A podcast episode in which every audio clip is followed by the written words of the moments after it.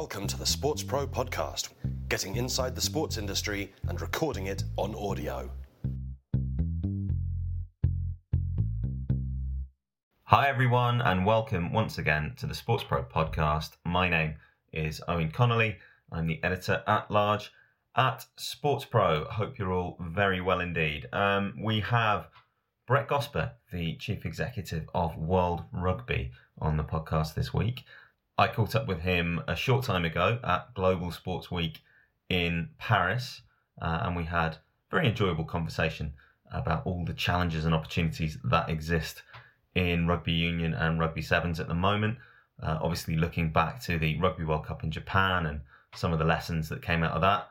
Uh, moving on to the tournament in France uh, and the shift in emphasis that that requires right across the organisation also taking into account the expansion of the rugby calendar, the other priorities that World Rugby has on the event side. There's Tokyo 2020, and we talked about the power of the Olympic Games uh, in terms of furthering rugby's growth, uh, the way that that's changed the organisation, the way that that's changed some of the things that World Rugby is able to do, some of the contact it can make with uh, governmental organisations and things like that. Um, of course, uh, World Rugby's efforts to coordinate that calendar with some of the other stakeholders in the sport. There's the spectre of venture capital, of course, not least here in Europe with uh, CVC's interests in the English club game, in the Six Nations, and various other things besides. Um, and we look at the role of sevens, the role of new formats, and of course at the women's game. World Rugby uh, pursuing uh, an unprecedented strategy in that area, but it's still somewhere where more progress is needed and quicker than ever before. So that's all to come. As I mentioned last time, I am in Atlanta this week for the first ever edition of Sports Pro OTT USA. Uh, keep an eye out on all of our digital channels for more from uh, Turner Studios over the next couple of days and weeks. And of course, you should be keeping an eye out on sportspromedia.com for all the great stuff that is coming out of there all the time on a whole range of topics uh, concerning the sports industry. Quick reminder of a couple of our other events that we have coming up. Sports Pro OTT Asia, that is returning to Singapore on the 25th and 26th of March. Head to sportspro-ottasia.com to find out more about that. And Sports Pro Live, that's where technology meets the sports business. And that will be in London at the Olympic Park from the 27th to the 29th of April. SportsProLive.com for more on that. Hope you're enjoying the Sports Pro podcast. If you are, then please do remember to subscribe, to uh, like and share our content across our social channels. Uh, join in the conversation using Sports Pro Pod. Leave us a nice review on your podcast platform of choice if you're so inclined. Um, if you want to get in touch, podcast at sportspromedia.com is the address. Right, I will leave you with Brett Gosper and look forward to speaking to you again uh, when I return from Atlanta next week.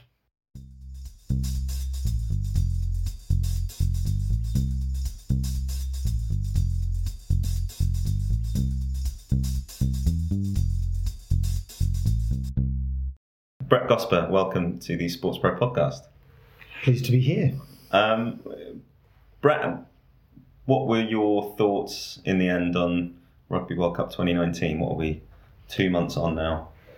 Three months on? Yeah, I, I, guess it started to sink in two months after, and it does take a little bit of um, distance from it to really, I guess, evaluate it. We're still in the process of evaluating all elements of it. Mm. Um, certainly, the the top line results of most criteria uh, would indicate that it's been a huge success um, on all of those early indicators. Um, yeah.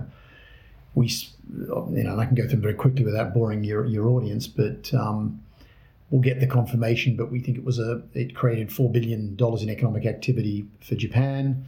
We know it created the biggest television audiences we've ever seen, particularly domestic audiences in Japan, with Scotland, Japan itself, or Japan Scotland itself, uh, about 55 million people, which is half of a population, which is a little bit unheard of in any sporting uh, broadcast. Mm. I mean, we've just had the Super Bowl. I think the Super Bowl probably does about one in three, I think. Yeah, I think it's 25, 30%, 30% at max if it, if it, if it goes well. So interesting. Um, in that sense, we had huge online 2.1 billion video views versus the 300 million we had in England four years before. A bit of structural evolution there, but uh, a huge pickup. Um, we did our own broadcast for the first time, not a host broadcast through a, through a, through a broadcaster. So we did that ourselves and controlled it ourselves. And I think some of the feedback we've had has been incredibly positive on that front. Um, we had uh, another criteria on field in terms of com- competition. We had uh, the lower the, the lowest winning margins between tier one and tier two as average scores. Just beat the last one at every World Cup. We've improved that, and that means it's been a very competitive World Cup. We had an emerging market like Japan make it through the quarterfinals for the first time, which was fantastic. Um, and I, you know, I, could, I could go on. It has been an immensely popular World Cup for the local audience and for the global audience, and it's certainly uh, created, uh, you know, a, a, a, massively interested fan base in Japan beyond uh, the fan base it, it, held before we went to this World Cup. So, and again, as we build up to this year's uh, Olympics, which are also in Tokyo, yeah. It's a fantastic uh, double punch for that market. Practically, what have you been going through for the last few months? You know, you you very much an organisation built around this four-year cycle going up to the World Cup. It's your big money maker. It funds a lot of your other activities in, in the sport. What's the shift practically, and then also, I suppose, culturally, emotionally, when you're coming out of that tournament? What what, what processes do you have to go through? Like, I, I get it's a, it's a bit cathartic as well. We go through a process of debriefing with 2019, and we've we've had an entire week spent in Dublin with all of the Japanese uh, uh, organising committee, the, the, the main people in that coming across and literally going through every element of the collaboration and what went what went right. Mm. We kind of know. So it's a pretty honest session about what we feel could be better next time or what we could have done better. So it's it's really more about not backslapping and saying what a great World Cup it was, which obviously uh, we know it was, but it's how do we improve the next one? What could we have done better? What will we do better? And so on. Now, without going into all of the detail of that, it was an extremely honest session. Yeah. Not not often. Um, you know, there was incredible frankness, and it's it, it's not what we'd felt often over the four years with our, our Japanese partners. Um, sometimes I think the Western culture is a bit more frank uh, and upfront in a meeting context, but they were incredibly frank and, and honest and constructive mm. in helping us to, to, to, to create perhaps some different models, whether it be for the next World Cup or if we head back to Japan at some point, because these information sessions are held almost in time capsules for the next uh, World Cup hosts to to learn off very quickly. Yeah. Um, and, and, that image, that sorry, that information transfer is a critical part of what we're doing. Then you move very quickly back into planning for 2023, and, and one of the reasons I'm in Paris today is to is to reconnect with 2023. I had meetings this morning. Um, and that is well on track. Uh, so you just very quickly put that World Cup behind you, and you're on Yeah. to the next World Cup. We've got a bidding uh, process for two World Cups, which will be incredibly uh, intense. That'll be decided November 21. We've got an Olympics this year, as I said. We've got the HSBC 7 Series, which is in full flight. Um, uh, we've got uh, Junior World Cups on the horizon. We've got Women's World Cup in 21, which is the next World Cup. So there's there's there's there's no time to sit back and and Yeah. pat yourself on the back for much longer than Yeah. a couple Did- of did- nights, I think, in Tokyo. Yeah, I mean, the um, obviously the the progress of the sport in Japan between when the World Cup was awarded and, and when it happened was was incredible, and I think that that kind of has contributed to, to some of the success that you had. Did, was it a different tournament than you were expecting? Did it? Did the, did the I- character of it change because because of that? Do you think? I think it did. I think we spent wrongly, probably, but also that may be why it turned out to be a very good World Cup. We spent a lot of the 10 years, the- this was the World Cup that took the longest to prepare because it was Mm. appointed 10 years out. And I think we spent most of that 10 years worrying because we're in uncharted waters Mm. not in one of the, the more sophisticated, established uh, rugby markets. No one had, cr- had hosted a big event in Japan since 2002. If there was any hosting talent, it had already gone to Tokyo 2020.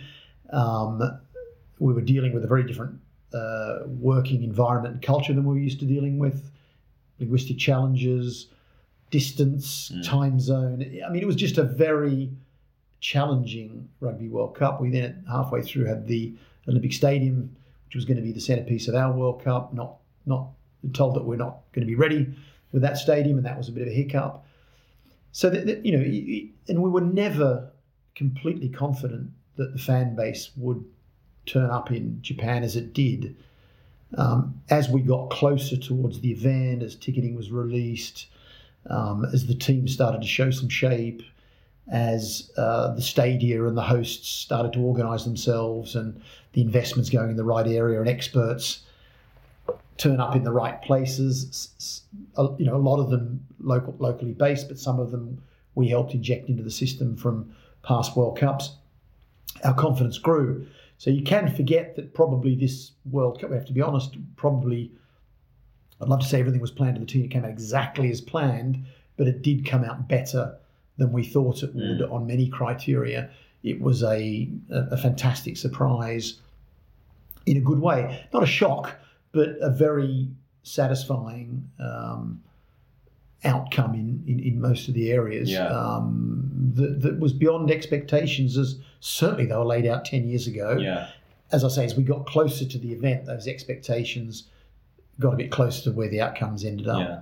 Where does that leave you for France? Because you're coming back now to an established rugby market, Yeah, yeah. and you're coming to a market that is, you know, we're, we're at Global Sports Week here, which is intended as a big statement of intent. It's hosting the Yes. Paris is hosting the 2024 sure. Olympics. France is trying to establish itself as, as a real global power. Yeah, and, and they are. Let's face it, they are a global power. They're you know a World Cup holder in football. They've hosted World Cups in football, Mm. UEFA Championships. Um, they obviously going to be Olympic host soon. It's been a while since they've done that. Um, they've had a Rugby World Cup in 2007. So yeah, look, this is one of the great hosting markets of any major sporting event. The French do it brilliantly, and they'll do it brilliantly So in do you- 2023. Yeah. But it's a different way of managing. You know, we, we were very hands-on Mhm. uh, with Japan. Uh, they needed that. Um, there's resistance for that in some ways because culturally they wanted to do it their own way. We were not trying to to to to do it in a way that was not Japanese culture. We were just trying to help them learn from mistakes that we'd made. And I think we all understood each other uh, after a while. Here we now revert to a situation where we've got some incredibly experienced um, big event uh, managers and organisers here. It's not that long ago since they had a Rugby World Cup. Mhm. There have been some major uh, sporting events here in the meantime, and as recently as a couple of years ago, and so on. You know, we, we- we're probably being accused of being over controlling at the moment because we've been in a uh, in a mindset with Japan, and we need to probably adjust our demeanour a little bit with a very mature and, and, and a market that's well led Mm. by Claude Atcher in particular, who runs the 2023 uh, organising committee. So, um, you know, we're we're full of confidence that this is going to be a brilliant World Cup. Yeah. Um, and and it will. It, it's it's great for it to come back into this market, Yeah. which is obviously one of the you know lighthouse uh, flagship markets for rugby. Yeah, and I mean, you you know, the, there were other nations on the table, obviously, that, that would have gone a different way. South Africa and Ireland there would have been different kinds of, of World Cups. The having it here, do you have now? Do you set very aggressive expectations for how it's going to perform? And you know, Yes, I think those expectations were set in the bidding process. Yeah. Um, all three countries that bid would have put on a, a magnificent Rugby World Cup at a, at a much higher commercial level. Um, you know, we seek to retain the values, look, feel, all the good things about a Rugby World Cup, but we also look to fund the sport in ever increasing ways, and there are greater demands on us funding the sport as time goes on. Um, France will break commercial records uh, in every way. Um, their challenge is, and they have to meet up to the guarantees that they've made in that bidding process. And we're, we're you know, more than confident that, that, that they will do that, and there are certain securities around that.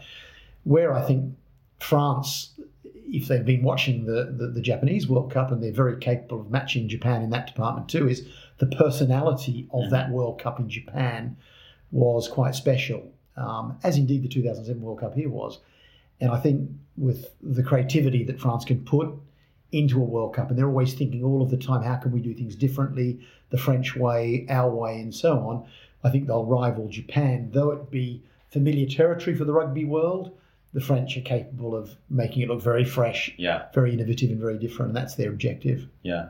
Now you talked about the, the growing demands of uh, the growing funding demands that you have that come off the back of, of each cycle. How much does the fact that you now go into Tokyo and you, you have you know an Olympic sevens event, you have uh, a women's World Cup in, in 2021, as you said, you have a, a much broader uh, portfolio of events that you're trying to you know really turn into something of, of, of a higher level. Um, how much does that change the mindset of the organisation?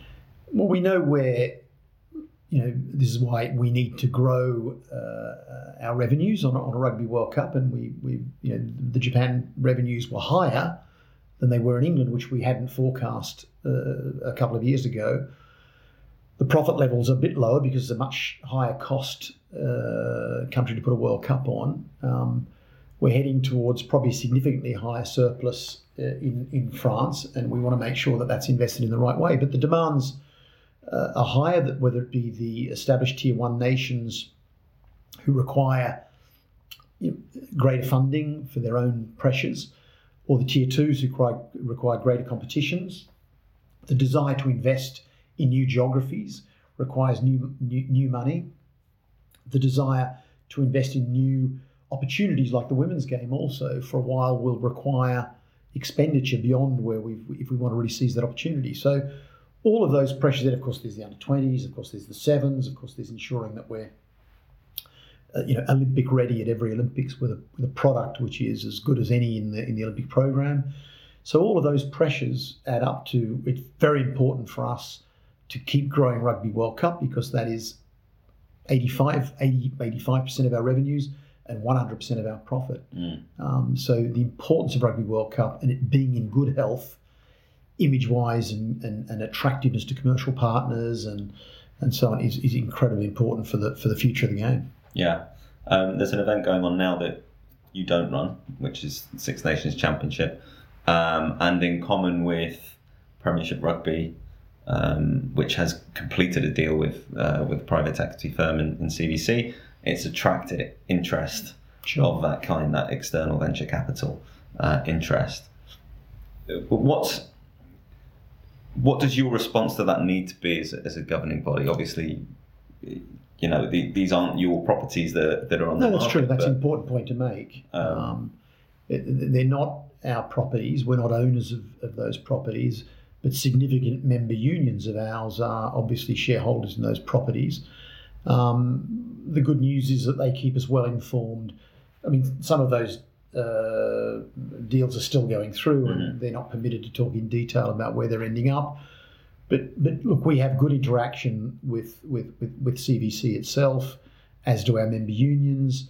Um, and you know what, what's important for us is that while it's a good sign that there is money, the sport is attracting money because they believe that there is greater value to be extracted. That's a great statement for, for the optimism Mm. of the commerciality of the sport in, into the future.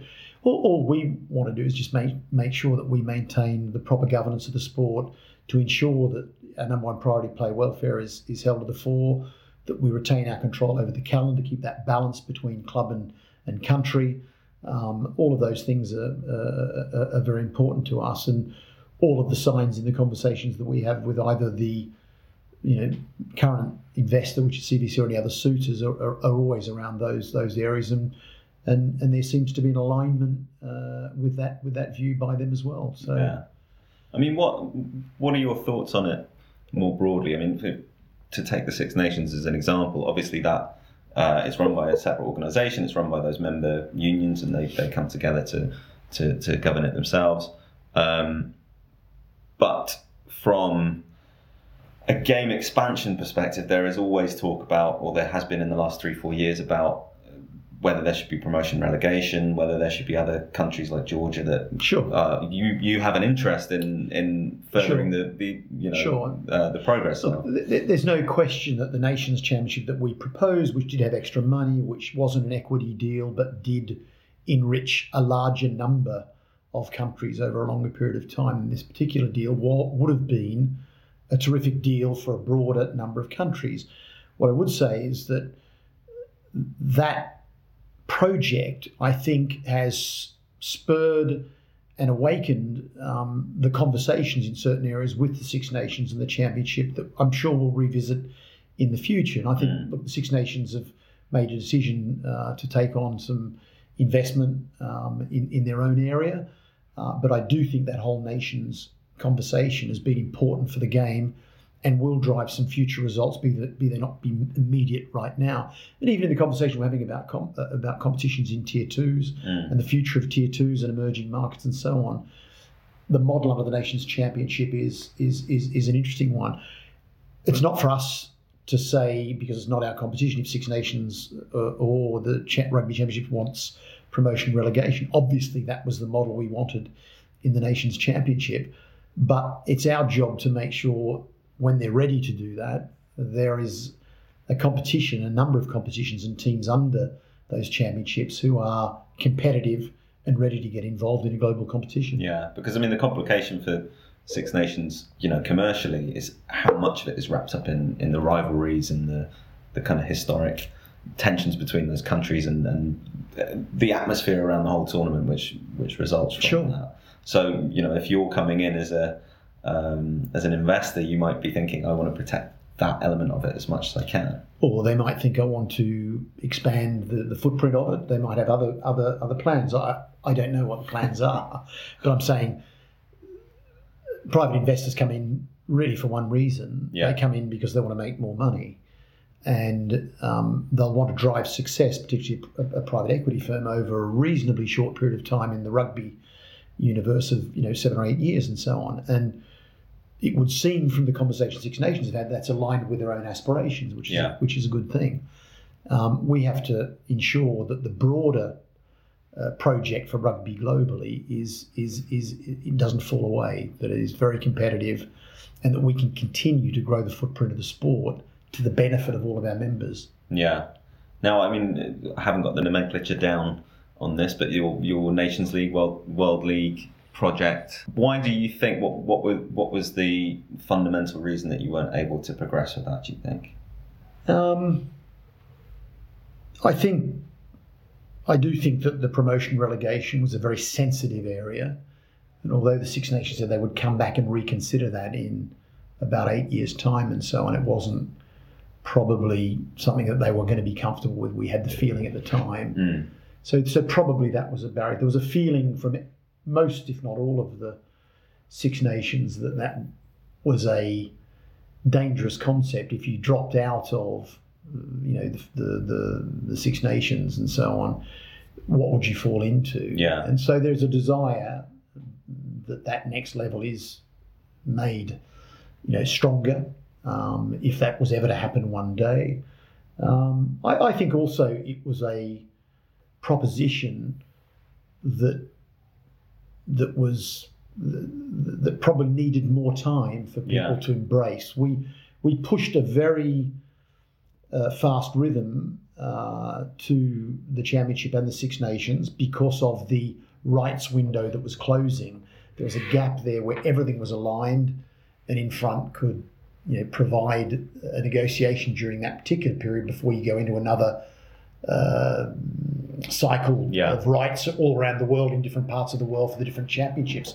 So there was that perfect storm moment, which but it created a highly accelerated program that I don't think um, people were comfortable with. Yeah. Um, and so, you know, we're moving some of these institutions and competitions that have been around a long time You know, in a, in a, in a very, on a very fast program. I think that was probably the second reason. Mm. It, it, it, was a tough call. Yeah. So if, if you were to revisit these conversations, what what form do you think you would need to revisit them in? When do you think you'd be ready to?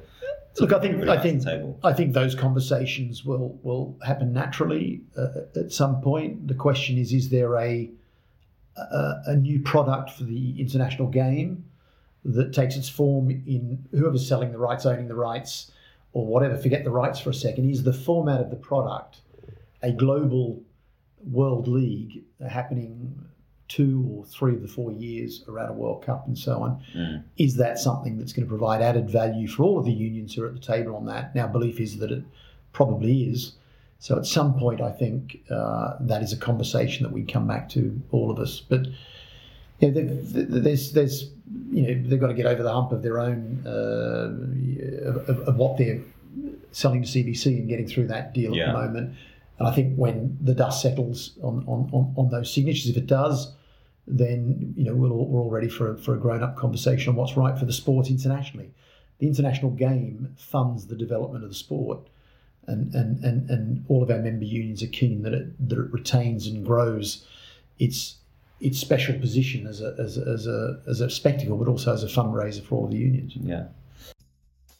Enjoying this Sports Pro podcast? Well, we're also the sports industry leader in print, digital, and events. Head to sportspromedia.com for the latest features, news, and interviews from the business of sport. Help yourself to a subscription to our acclaimed magazine and find out about our unmissable conferences before anyone else. Get inside the industry with Sports Pro. we, we mentioned in the dispatches the Tokyo tournament uh, for the Olympic Games. Um, how has being a member of that movement and, being a part of that program changed World Rugby as an organisation?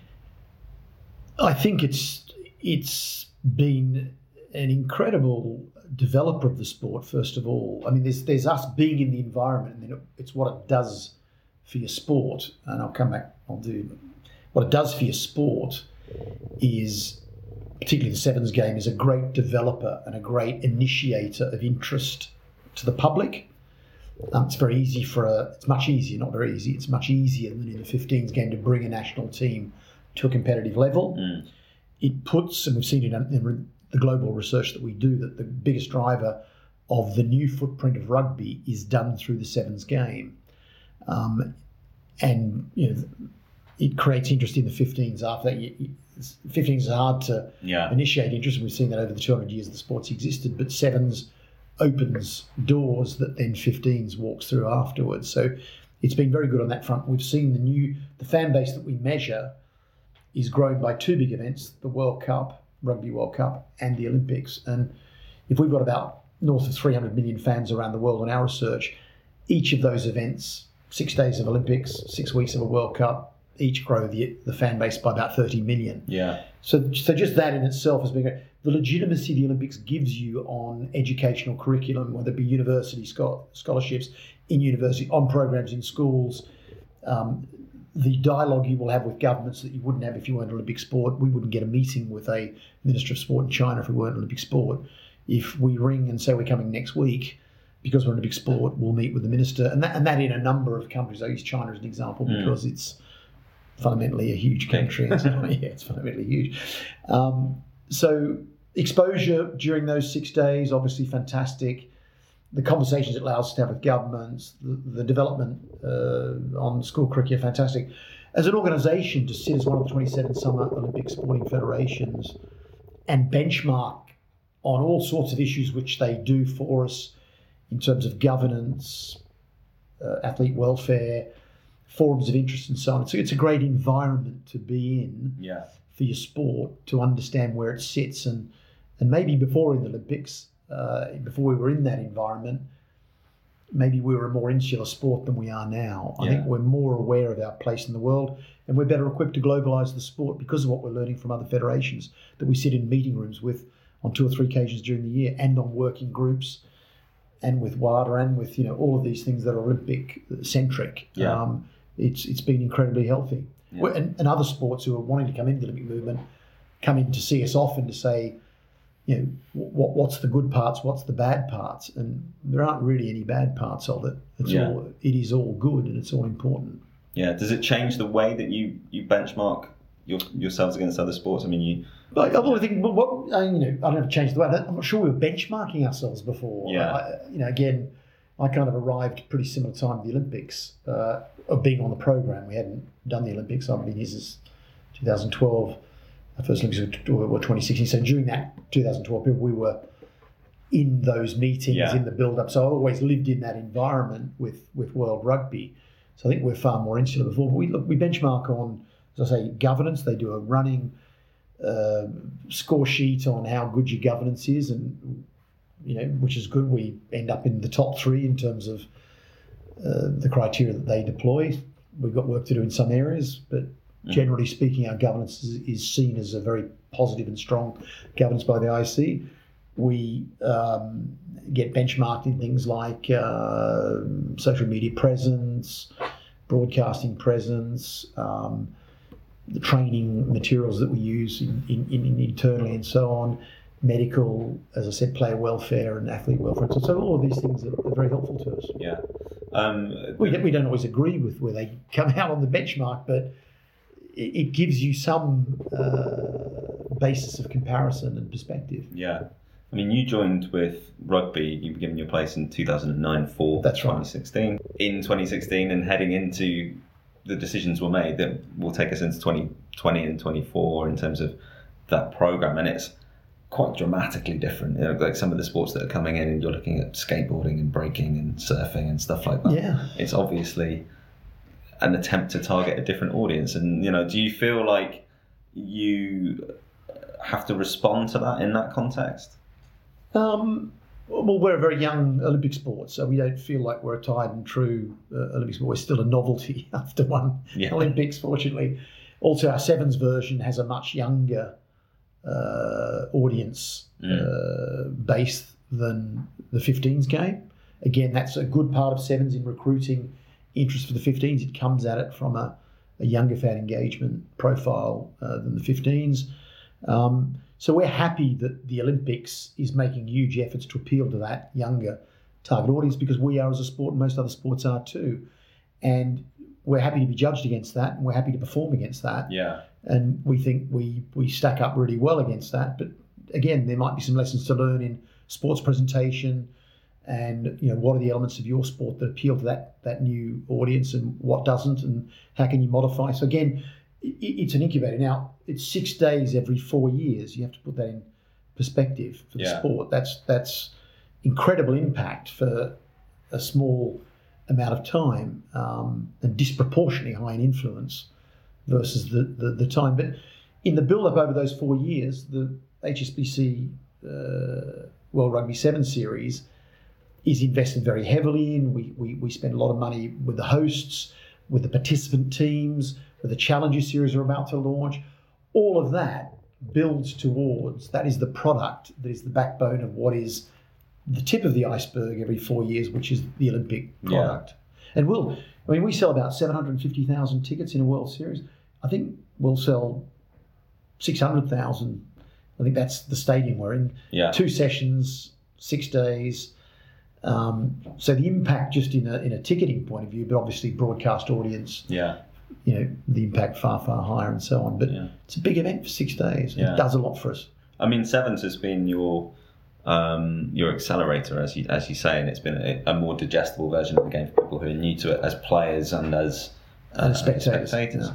There was the experiment last year um, with Rugby X at the O2, That's right. um, which is kind of of a piece with things we've seen ATP doing, things we're seeing the ECB doing in, in England um, next summer with the 100, um, experiments with formats that are kind of engineered by changes in attention attention type, I guess, rather Yeah, than attention yeah. span. I always feel like that's and, a little bit and, and you, it's a little bit like that, but also to take in new audiences. I mean, a, a lot of people who were at the O2 for that initial, I don't have the stats here with me, but it, it, wasn't our own initiative. It was an initiative that we allowed, as did the RFU because it was on the English soil, but it was a- a marketing company called TRM who came to us with the format. It's not something that we've invested in or wanted to put money in but we felt it was a great experiment and a, and a, and a, possible um, detonator around new audiences and to create some interest. In the same way Sevens creates it for 15s, this is another format of the game that can create interest for a, for a younger Yeah. fan audience, families in a different context, make people reappraise the sport and perhaps re-enter it and so on. So it, w- it was, for a first effort, successful and and there'll be more of those in, in London and maybe in some other destinations around Europe. Um, it's a it's a curiosity for people. but we're happy for the oval shaped ball and rugby in, in, in different forms to meet new audiences and hopefully create some interest in, Yeah. in, in the other formats. But it, it's it's more we're doing it for out of preemption than Mhm. necessity. We don't, neither the sevens or 15s version are dying or are in trouble or or you know I, I know people often compare sevens to T20 cricket and so on.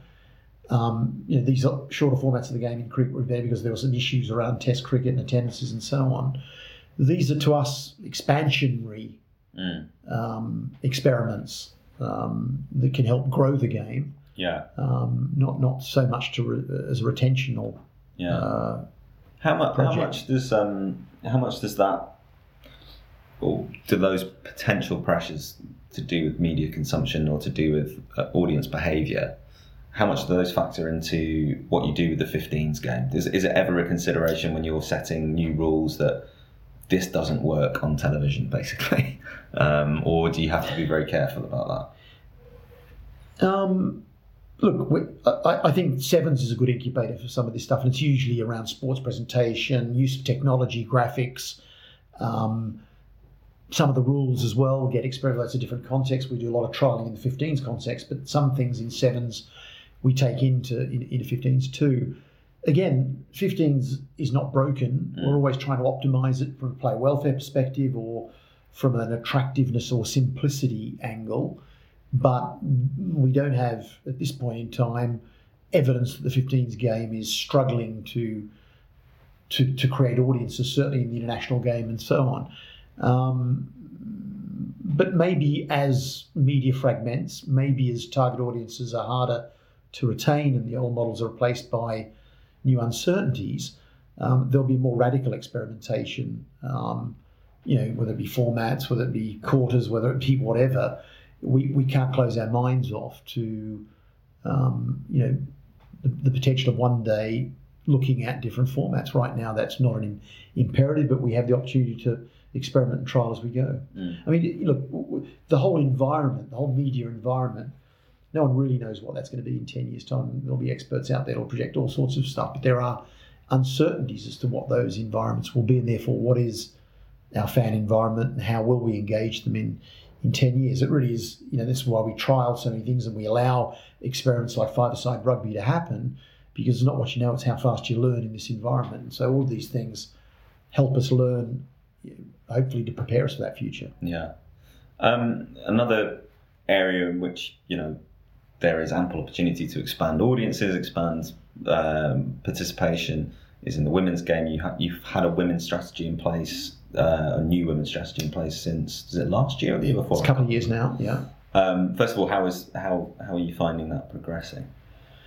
Well, I think women sport is the great opportunity for all sports, and and in rugby, it, is the opportunity in terms of growth of participation in particular. I hope that that participation turns into um, elite Mm. product, which it is in the competitive sense that we've got pathways through that participation to the top level, whether it be in the sevens in the Olympics or whether it be World Cup in the 15s.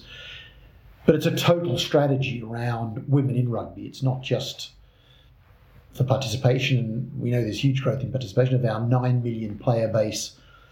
About 30% now across the world are women, which surprises people when you tell them. Of the newly registered players, because that 9 million isn't all registered players, there were more new registered players in the women's game last year than the men's game, which is quite an inflection point for us. Um, we invest in scholarships for women to become administrators in the sport. Uh, we um, have changed our governance to ensure the decision making more rapidly involves our, our council is now about 35% women, whereas two years ago it was 0%. Mm.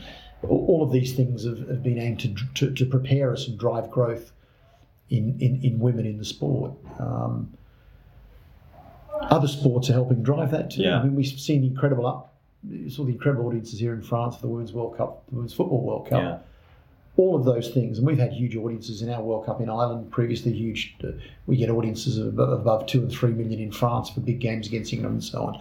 So the market is there, um, but at the moment, it's an investment in the future. Yeah, but I mean, one of the things that you know, obviously things can only develop so quickly if it, because as resources allow. But one of the things about women's sport and the, the conversation around it is that people want stuff to happen yesterday. There's a lot of, yeah. you know, the, and things just don't move that quickly in yeah. sports, unfortunately. Um, but how how do you, you know, how do you gear up for that kind of to respond to that kind of demand? Because it it, it's a very different thing. It's a social issue, and it's you know people saying, well, look, this this well, well, this we, has been neglected, and this is something that not unique. Yeah, and, and I'd be the first to admit that we are a recent sport that is for it's look, it's been played by women for quite a long time. For mm. you know, it goes back a number of decades and so on.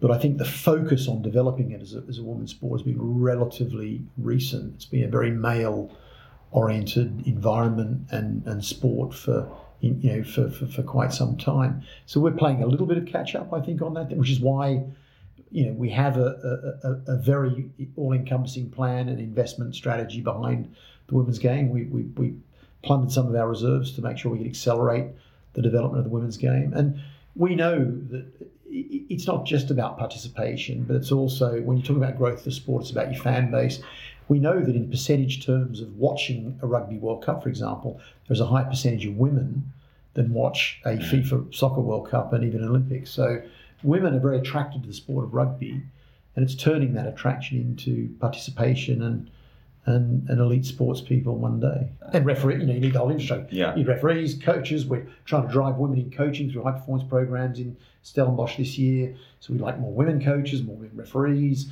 um, at every level of administrators, at every level of the game, you want women yeah. to feel uh, excited by the environment, not just comfortable, but excited by the environment of rugby, and, and, yeah. and that's that's happening very quickly. Yeah, I mean, do you? Is this a challenge where you have to?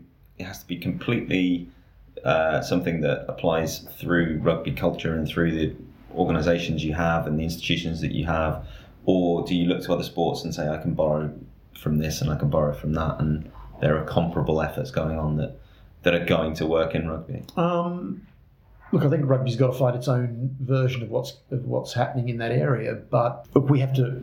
Each sport has its own specific characteristic, history, um, challenges, um, and and you know, so so you've got to deal with it under your own terms. At the same time, you know, we do look at other sports. You look at sports that have reached the destination of of I'd say, you know, total mindset equality almost in the sense of, and, and you know, whether it be field hockey, um, tennis in certain ways, skiing, some of these sports that have just seen as completely, uh, you know, both both genders in in a, in a, in a very equal way. That's the aspiration. That's that's what we've got to get to very quickly. Yeah. Um, I reckon we've got time for, for one more question. But as you mentioned, you've been at World Rugby since 2012. Um, what's ahead for you well, what's ahead for me is, is, is, is the same as what's ahead for the sport. Um, you know, you, there's never a day you get up in this job and just think of the next thing that's coming coming down the track at you, or that you're heading towards on the horizon, and so on. So, look, there's there's there's plenty to get on with. Um, you know, uh, if you love the sport, you, you feel privileged to to work in this sport, and and and while the people I report into um, uh, and the sport, you know want me to continue on, I will press on. It's it's it's full of opportunity, full of excitement, full of challenges too. Um, but you know, I, am enjoying it. So uh, I'll truck on to the next uh, to the next challenge. All right. Thanks very much, Brett. Thanks very much.